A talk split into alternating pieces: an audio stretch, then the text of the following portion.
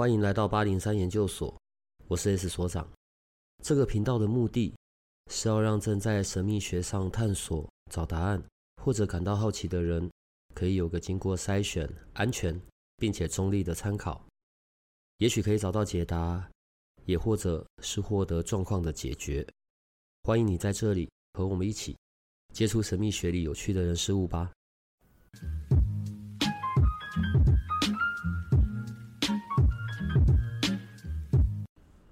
今天要来讲很久没讲的紫微斗数了，但是还没有讲到你的命宫的研究生们，先跟你们说声抱歉，今天没有要讲解盘的东西，因为小帮手发现我们一直在讲就是紫微斗数本身，但是我们却没有讲到就是它的发展历史，所以今天要来请教博学多闻的所长。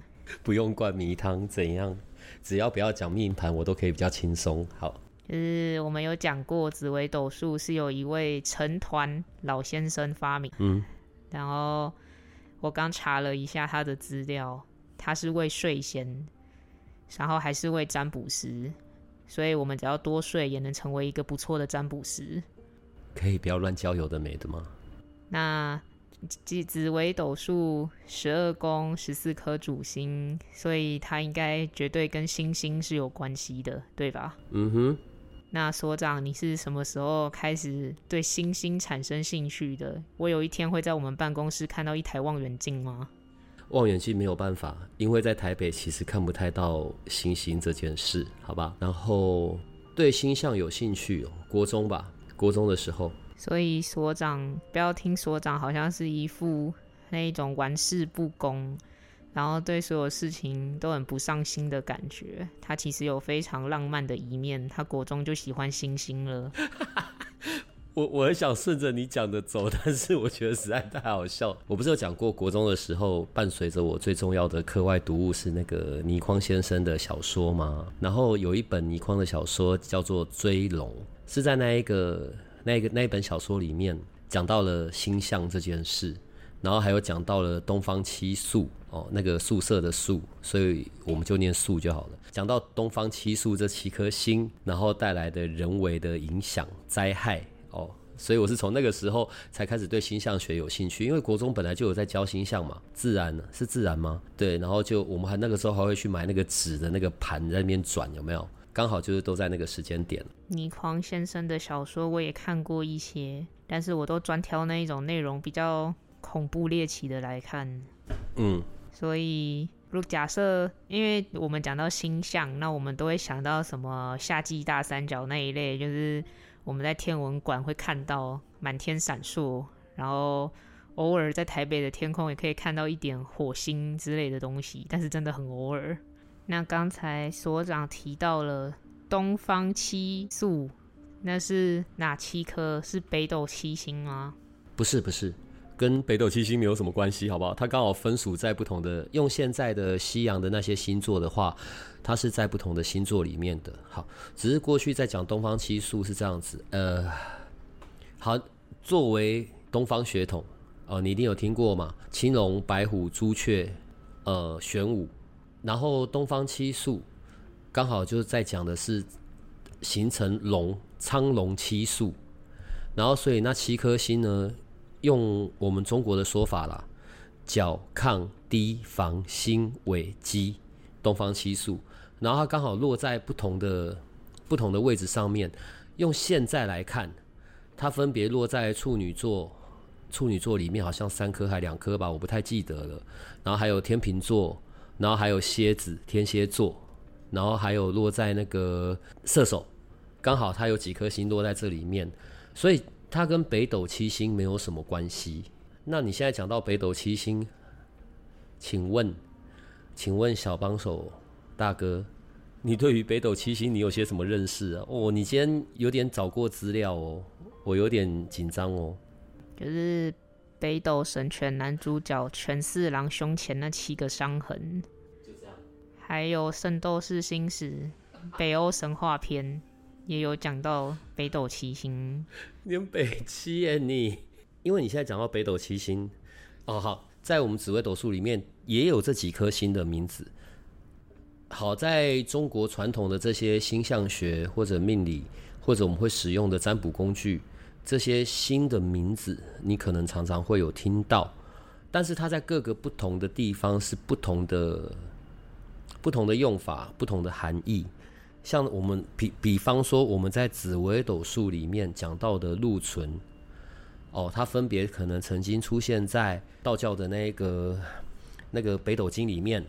然后呢，它也有在北斗七星里。可是呢，在我们讲的九宫飞星，就是房子的那一种座位方向，我们也会讲到禄存，它们代表的含义是不一样的。关于北斗七星，像你看我这一本，就是我放在办公室，我有时候会拿起来翻的那个北斗经，里面讲到的北斗七星是贪狼、巨门、禄存、文曲、廉贞、武曲、破军，在经书里面所讲到的这一个。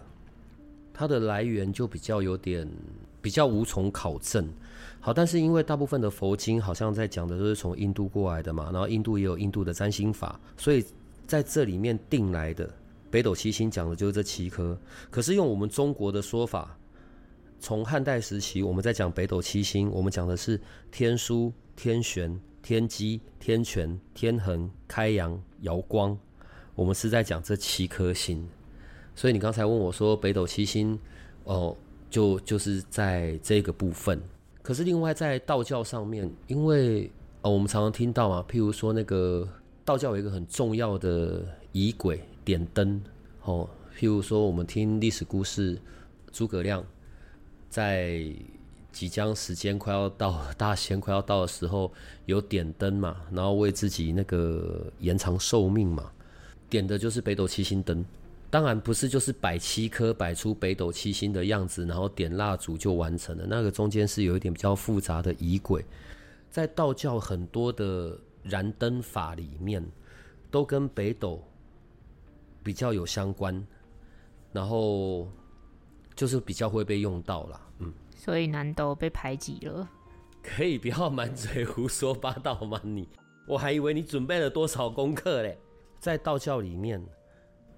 那个说法啦，南斗助生，北斗助死，好不好？所以南斗很重要，并没有那么的被排挤。呃，北斗星群，然后在天空中刚刚讲的那七颗星，因为它的亮度很强，好，所以北斗、南斗星群，它是属于在中国的天文学上面是二十八星宿中的斗数，里面总共有六颗星耀，只是它们的光光度。比不比不上北斗的那七颗，亮度比较比不上，比较看不到，而且它是在水平面的下方，要到七八月比较容易看得到。那如果用西洋学的西洋占星术在看，南斗星群是在人马座，人马座的一部分，然后还有刚才我们讲到的天蝎座，他们是有交汇到的。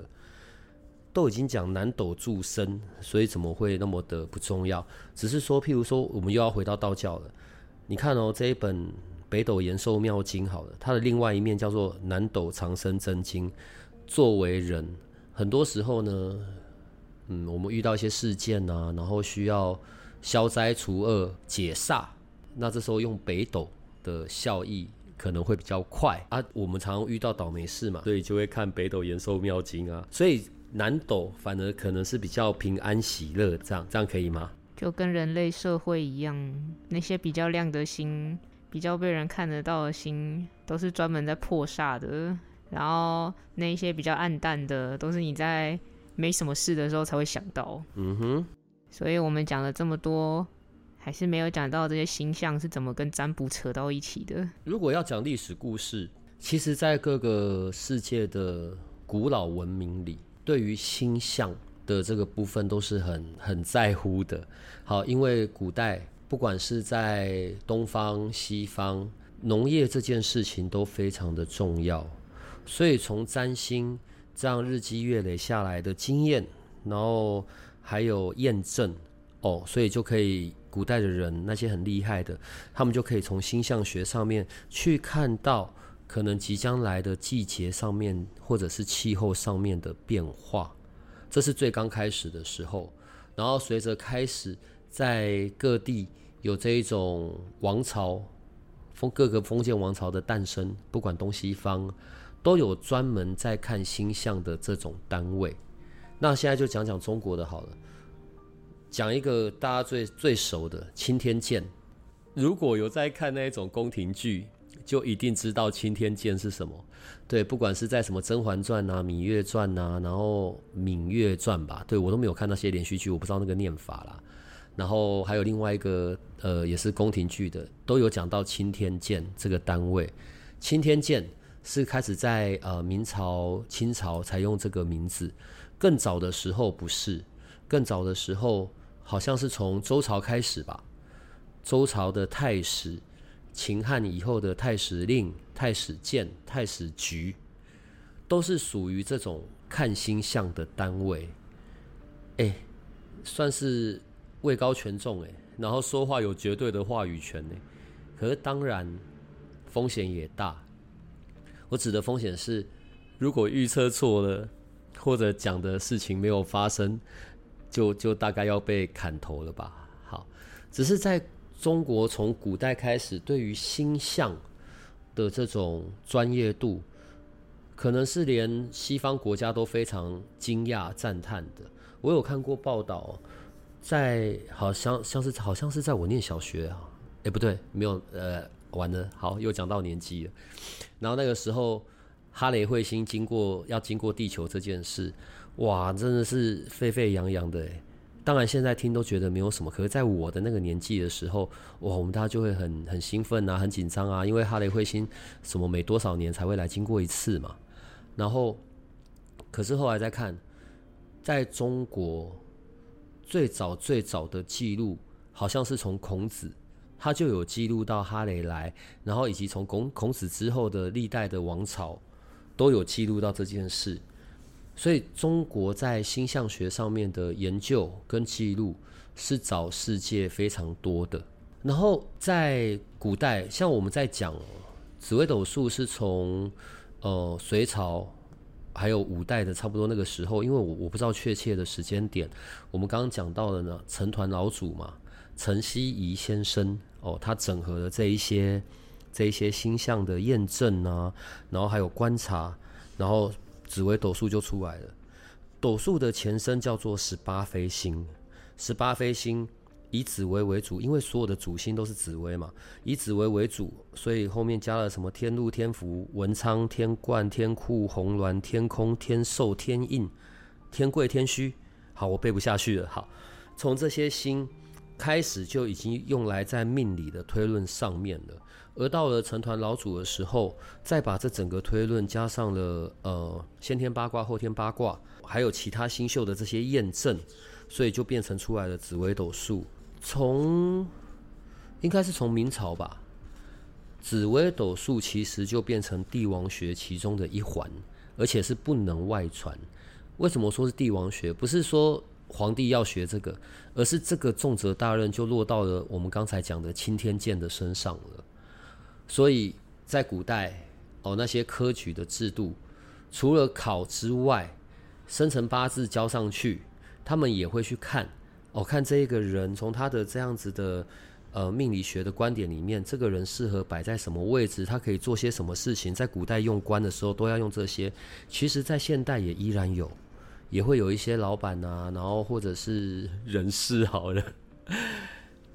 也会看一下，当然参考值就是参考啦。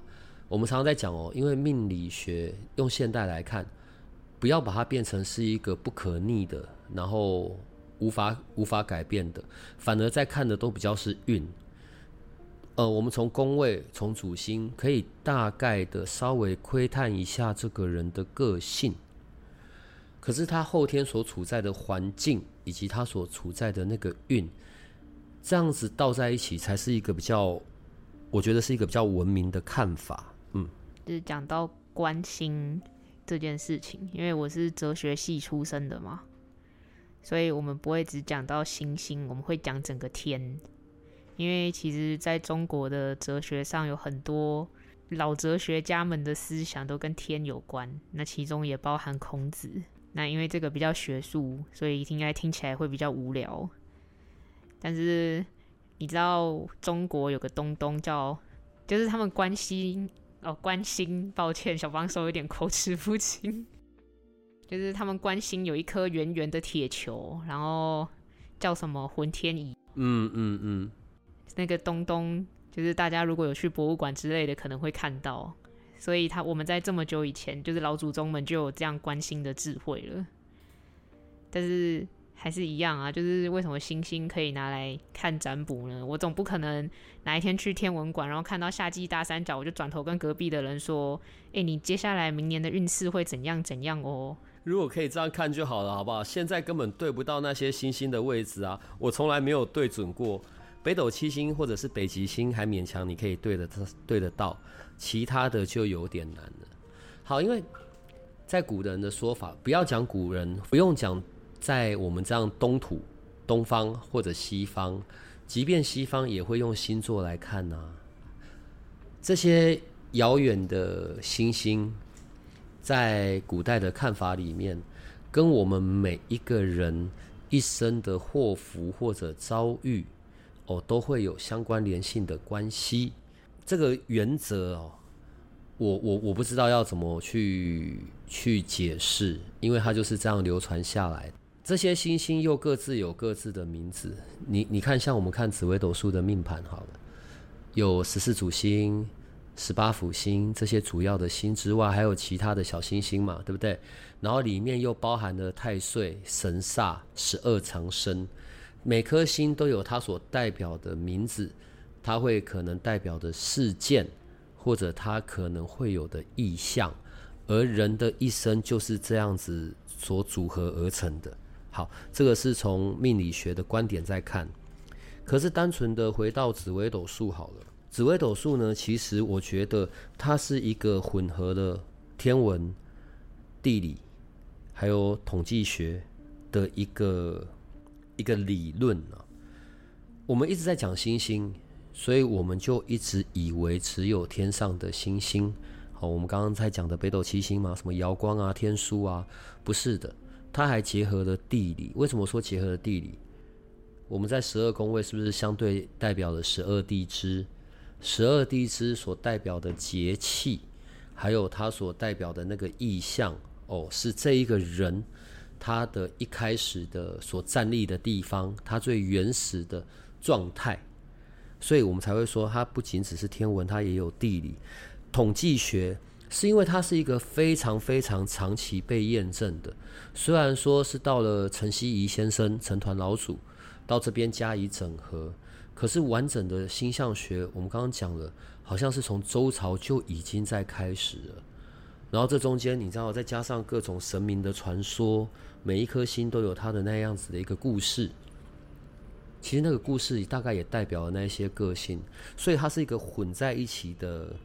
混在一起的一个理论，这也是为什么我们刚刚讲，它好像是古代帝王的一个帝王学，不能讲帝王学，因为不能不是不是不是帝王要学，而是它是古代帝王拿来看看国家的一个呃起运兴衰，然后还有中间可能会遇到的这种天灾人祸，这是。避凶的状态嘛，趋吉哦，什么时候会有吉星？你看哦，在古代的不管像什么《史记》啊，或者一些古代的一些书籍里面，每次都会讲到什么东方大红大红光。我我现在念不出原文呐，我就翻译就好。什么东方出现了一片大红光啊，或者西北方哪一颗星陨落啊，然后相对什么什么发生了什么什么。他们是用这样子的方式来做验证的，因为重点还是要被验证，而这些一连串这么几千年来的验证，当然就形成了一个我们可以沿用的规律规则，所以才会说紫微斗数有它相对应的准确度或者是提醒的这样子的一个功能在。人活着真是太累了，我只是想要看看我接下来运势如何，就要看天又要看地。就是不用看人，太可怜了。人当然有影响啊，你周边的人。紫微斗数在讲的是这样子，呃，我们会看大线，大线之后再去切出每年的小线，每年的小线搭配上流年的大环境的状态，大概可以推断的出来可能会遭遇到的事件，旁边的人相对于你，哦，他是辅助。帮忙，还是他是你的小人，他是跟你在对立面的？然后还有在可能发生的事件上面不可抗力的，你又要小心些什么？他在看的不是只有一个人，他是包含了整个整个这样子的一个主体，来提醒我们需要小心些什么。那抛开紫微斗数吧，因为我一直在讲紫微斗数不是一个命的问题，它是运。那如果我大概知道些会发生些什么，那我自己又可以去小心留意些什么。所以像我刚刚讲到北斗经吧，北斗经里面是不是有说，我之前有提过嘛？什么设斋教啊，然后自己在家里的时候可以设斋教，然后去呃去答谢哦，或者去呃祈祷，相对于你的。北斗七星里面的哪一颗是跟你有关的？然后呃，当得罪业消除、灾衰喜当、福寿之命。我我这一段是那个经书里面在讲的，所以从这个部分又发展在我们刚刚讲道教的那个点灯的那些避煞的方式啊、延寿的方式。灯为什么这么的重要？因为它对应的就是天上的那些星，所以最常听到的北斗七星灯。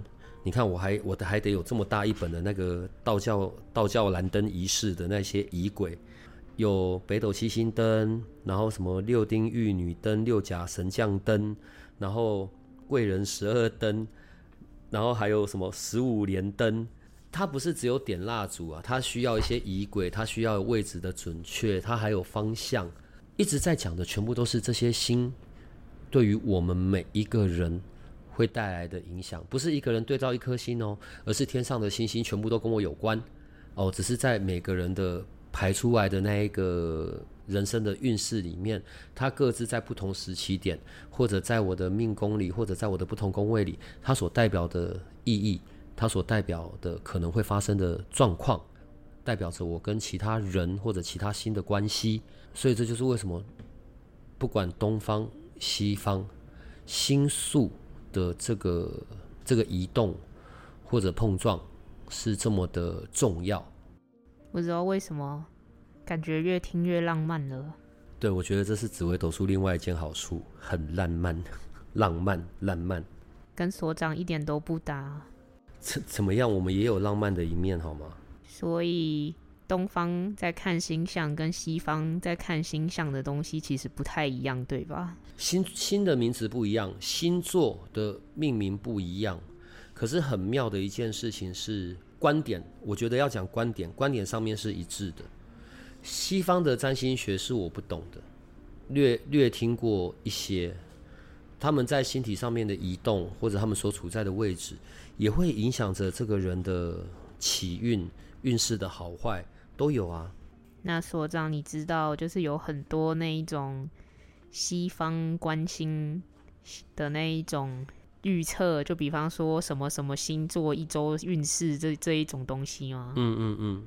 所以我们也可以来做这样子的东西，就可能北斗七星现在落到哪儿，所以你的什么星落在哪里的人，你可能这一周就自己小心会被车撞啊之类的。哎，你这个其实我我就需要。想一下，好，我我说我需要想一下是这样子。你现在讲的是西方的西方的占星学，所以它是用十二个星座作为一个主体，所以十二星座在每一周的运势的走法，好，它它的大概的概念是这个样子的。紫微斗数可以做得到，但会更难。我说的更难，不是从一个比较上面的。斗数的基本盘十二盘，基本十二盘里面再套上一些变化，所以就会变成一百四十四盘。我们可以去看每个月流月的变化，但是每个月的流月你得要讲一百四十四个不同的基本盘。你你做，你会做对不对？那就你做，你做我没问题啊。这样我们每一周都有东西可以嗯给大家抄好，所以你做哦。大家听见了，所长不想负责任。一百四十四盘，哪有办法这样做？所以你有没有发现，每次为什么到了每年的交替的时候，然后会有人就是特别去看自己每年的流年盘？这是我们线上课程要教的。我们之我们以前是不是讲过，每个人的盘上面流年是一样的，一样的意思。举例像现在是二零二三，我们就是看地支卯所在的那个位置，是不是就会知道哦？这个年度我们要小心的那四化癸卯年，所以要特别小心的是破军，然后巨门、太阴、贪狼，这个流年叫做大环境。大环境的状态，你的这个舞台里面可能会发生的事情，这个不是所谓的个人流年哦，这个流年叫做大环境。所以，当我是一个个人，我想去看我新一年的整年度我要小心的东西，我除了看这个，我另外得要看的是叫做小线。所以，我要把两块地方一起相整合，才是一个完整的流年。然后呢，作为呃紫微斗数的的老师，好了。一般我们在 YouTube 上面或者是网络上，我们比较不会去谈到的，叫做流年的禄存，小线的禄存，流年的擎羊陀螺，小线的擎羊陀螺，风险、机会、功课，全部在那一个地方，整年度要小心的，这个才是一个完整的流年盘。好，所以回到你刚才说的，如果我们每一周，呃，不要讲每一周吧，每个月，光每个月就好了。大个一百四十四盘，不同的流月状态，你要逼死你自己吗？一百四十四盘我也做不出来，好不好？你做完了，这个月都结束了，所以你要在节目告诉大家：嗨，各位研究生，各位听众们，现在来跟你讲你上个月的运势，你来弄是不是？所以大家听见了，搞不好大家会很乐意听你讲他们上个月的运势啊。那你干嘛笑？我不要啊，这个你能做，你来做就好了。好，来那个各位听众、各位研究生，如果你对于你的上个月或上上个月有运势的，欢迎你来找小帮手。你看我们讲了这么多，录不下去了，对不对？我们讲了这么多有关于星星的事情，但是的确，我觉得大家最熟的，我不我不确定西方啦，但是东方大家最熟的，就是撇除掉自己的星座以外，最熟的应该的确是北斗七星。只是我们从来都没有搞懂那七颗星是哪七颗星，就知道是七颗星而已。啊，刚才不是都念完了吗？可是你刚刚前面有讲到，就是他就是古书上面好像有给他们不同的名字，是不是？所以我们讲了嘛，在譬如说北斗经里面讲的北斗七星的名字，就是贪狼、巨门、禄存、文曲、廉贞、武曲、破军哦，斗数七曜。可是呢，在我们自己本身东方，我们在看这北斗七星，我说了位置一样，名称有一点不同，功能性定义是完全也不一样的，只是位置都是一样。所以从汉朝开始，我们在讲的北斗七星就是天枢、天璇、天机、天权、天衡、开阳、瑶光。对，所以为什么以前会有讲实心说实在的实实心说七颗的位置都一样？只是可能在来自于印度跟我们本身的呃汉土，我们东方从以前在讲，我们在叫它的名字不一样。好，然后当运用在不管是运用在紫微斗数里，运用在奇门或者运用在道家的术数里面，这些名词又各自有各自的功能性，没有重复哦。所以我们刚才讲嘛，就像讲禄存，它在它在奇门里。他在紫微斗数里，他在道家的术数法里，都是不一样的定义跟位置的，不一样的用途啦。嗯，那我们前面讲到了嘛，我们今天想要讨论一下紫微斗数的历史，刚好聊到了这些星星。那紫微斗数是怎么从就是成团老先生写的那一本开始，一路。那个发展到现在这个样子，就是我们可以在网络上很简单的就排好自己的盘来看，这样。呃，在我们的线上课程里面，我们后面会有教到自己手排盘。紫微斗数的排盘它是有一定的公式的，所以它是可以运用程式能够写得出来的。问题是写出来的是把你的盘排出来，完整的解以及。可能在大小线上面起运之后，开始会遇到的状况，还是需要由紫微斗数的老师或者比较厉害一点点的来帮你整个看完。那我们刚刚有讲嘛，紫微斗数其实以前只有叫斗数而已，然后在古代是比较被禁止在宫禁，皇宫的宫，就是只有在皇宫内使用看，外面不可以。在从明朝开始，然后这些都是所谓的那个青天剑，跟他们是联动的嘛。然后后来一路从这些封建的王朝时代，然后到进入了民国哦，当然我们中间又经历过了像对日抗战啊、国共战争，然后慢慢的有一些可能很厉害的老师傅、国师哦，跟着辗转的来到台湾。我所知道的。我不太确定，因为这一段段很多都比较属于呃传说或者乡野奇谈。我知道那时候从大概国共战争的时候，就有一些不同的国师嘛，所以有一些就跟着民国政府来了台湾，有一些是去香港，也是在那个时候起，在斗数这件事就有了分门别派，中州派、南派、北派，一样都是用紫微斗数。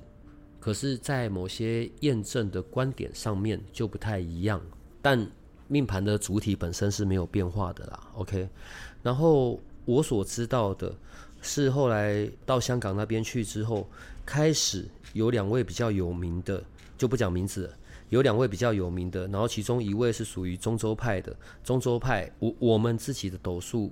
绝大部分也比较跟中州派有关系，呃，在三方四正的看法上面，在我们刚刚在讲的留存、留洋、留陀是比较严谨的。好，开始在香港那边有在教。那在香港那里，因为我们一直在讲，在过去它是恭敬、恭敬的一种素数，就是皇宫禁止的素数啊，所以那个时候带出来的。人有些人就说自己有的叫做青天剑秘本，然后有秘籍，怀宝自珍，好天机不可泄露，所以把这整个东西变得非常的神秘。对，在像在我小的那个时候，要去算一个紫微斗数，是在那个时在那个年代要要一些金额的。好，所以那时候我说去到香港的那那流传出来的那两个派系，其中一派开始有在教。然后那个时候叫做紫微斗数星诀，然后紫微杂谈，甚至有在一些报章杂志上面开始连载教。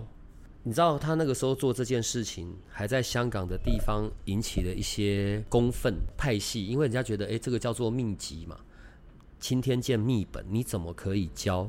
是不是很像我们看那个电影那个叶问那个电影一样？对你就要打打架这样哈。所以那个时候是经过了一些斗争啊，然后一些比战呐，然后留言，反正经过了一大段的那种时间点。对，因为就是比较传统的都认为这些东西不应该教的，然后这件事情才慢慢的过去。然后光讲紫微斗数星诀，六百六百多首就已经很要命的了。好，然后来到现在开始。各个门派就各个门派的这一种发展，就相对的就变得比较蓬勃了。紫微斗数跟八字其实是很有关系的，只是像我们这里，我们就比较专注在斗数上面焦点其实是在那一些验证的讯号，这是中州派上面最看重的一件事情了。例如在酉年、丑年，然后会到流煞。代表的突如其来的灾祸，甚至是对生命会是有影响的。呃，其实这个在我们之前都有谈到过，对。所以经由这些老祖先们几千年的传承经验，到后世的验证，验证其实是一个很困难的过程，因为他经历过很多的朝代，一改再改，只留下最有用的那些验证的讯号。所以相对紫微斗数就有一些就有一些准确度了嘛，然后学这件事情也就变得还蛮有趣的。我我觉得所有在讲的一个观念哦，不是一个不是一个先天的，不是一个它变得不是一个制约了。紫微斗数在看的叫做运，不是命，命是由自己打造。好，只是经过这些运，你可以先为自己布局的是什么？你可以先为自己趋吉避凶的是什么？我觉得这个才是紫微斗数的这一个这一门学问，想要想要带给人们的啦。嗯，所长突然变得好感性，这样也还好吧。如果真的可以找得到青天剑秘本，我也很想要找得到啊。你找到那么神秘的东西，又放在这边，我感觉我们的办公室真的会变成神坛还是佛坛之类的地方。可以不要那么夸张吗？你我们这边已经够多奇怪的本子了。那如果各位研究生就是最近之前啊，不是最近，就是有点一下我们的官方 Lite 的话，就会看到所长解命盘的服务又回来了。只是这一次比较特别，你要先去拔杯，你拔到了杯，所长才愿意帮你看。你的讲话哦，然后真的都会害死我。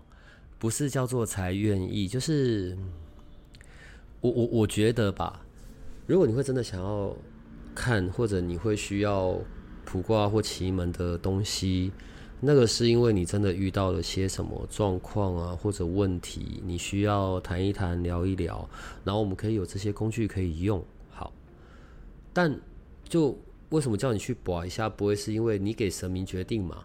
搞不好他会觉得，哎，你不需要去找 S。那你就不需要跑这一趟啦。那如果他说，哎，那你就去吧。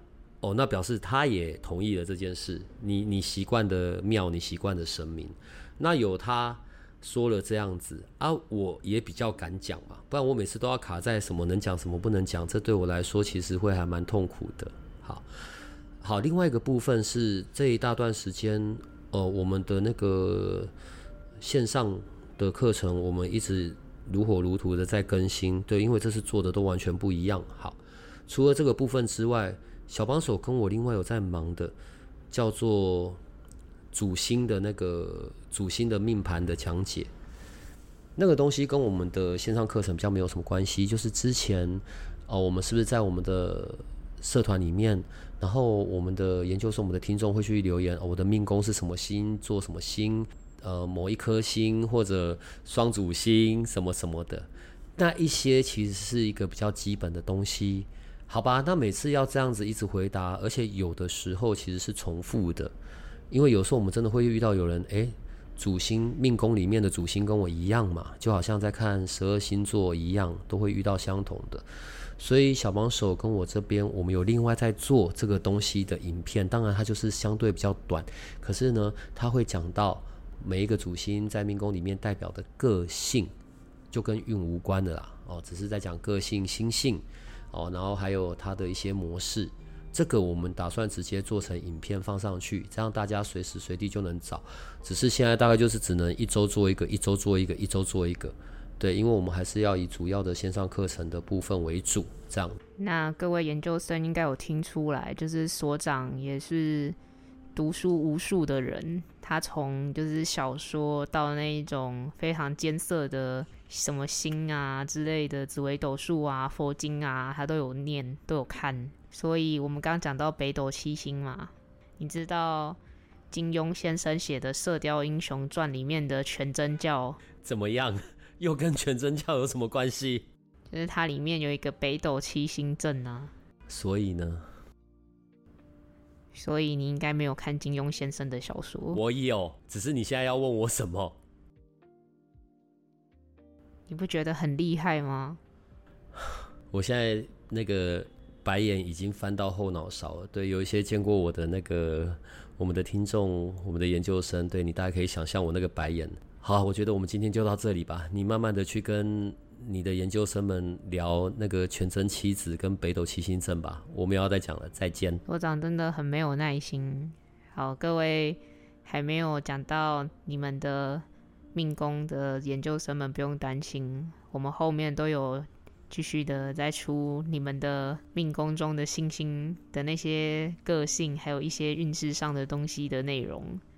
那就先祝大家二二八连假快乐，谢谢大家，拜拜。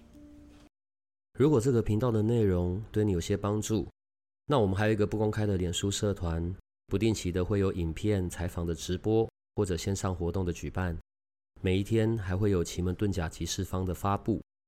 你可以运用八零三研究所的官方 Line，找到加入社团的入口。为了维持社团的品质，记得花一分钟完整的回答入社问题。里面也会有各个来节目的老师或者你需要的其他资讯。最后提醒你可以按下订阅与五星好评，这样你就不会错过每一集的最新内容喽。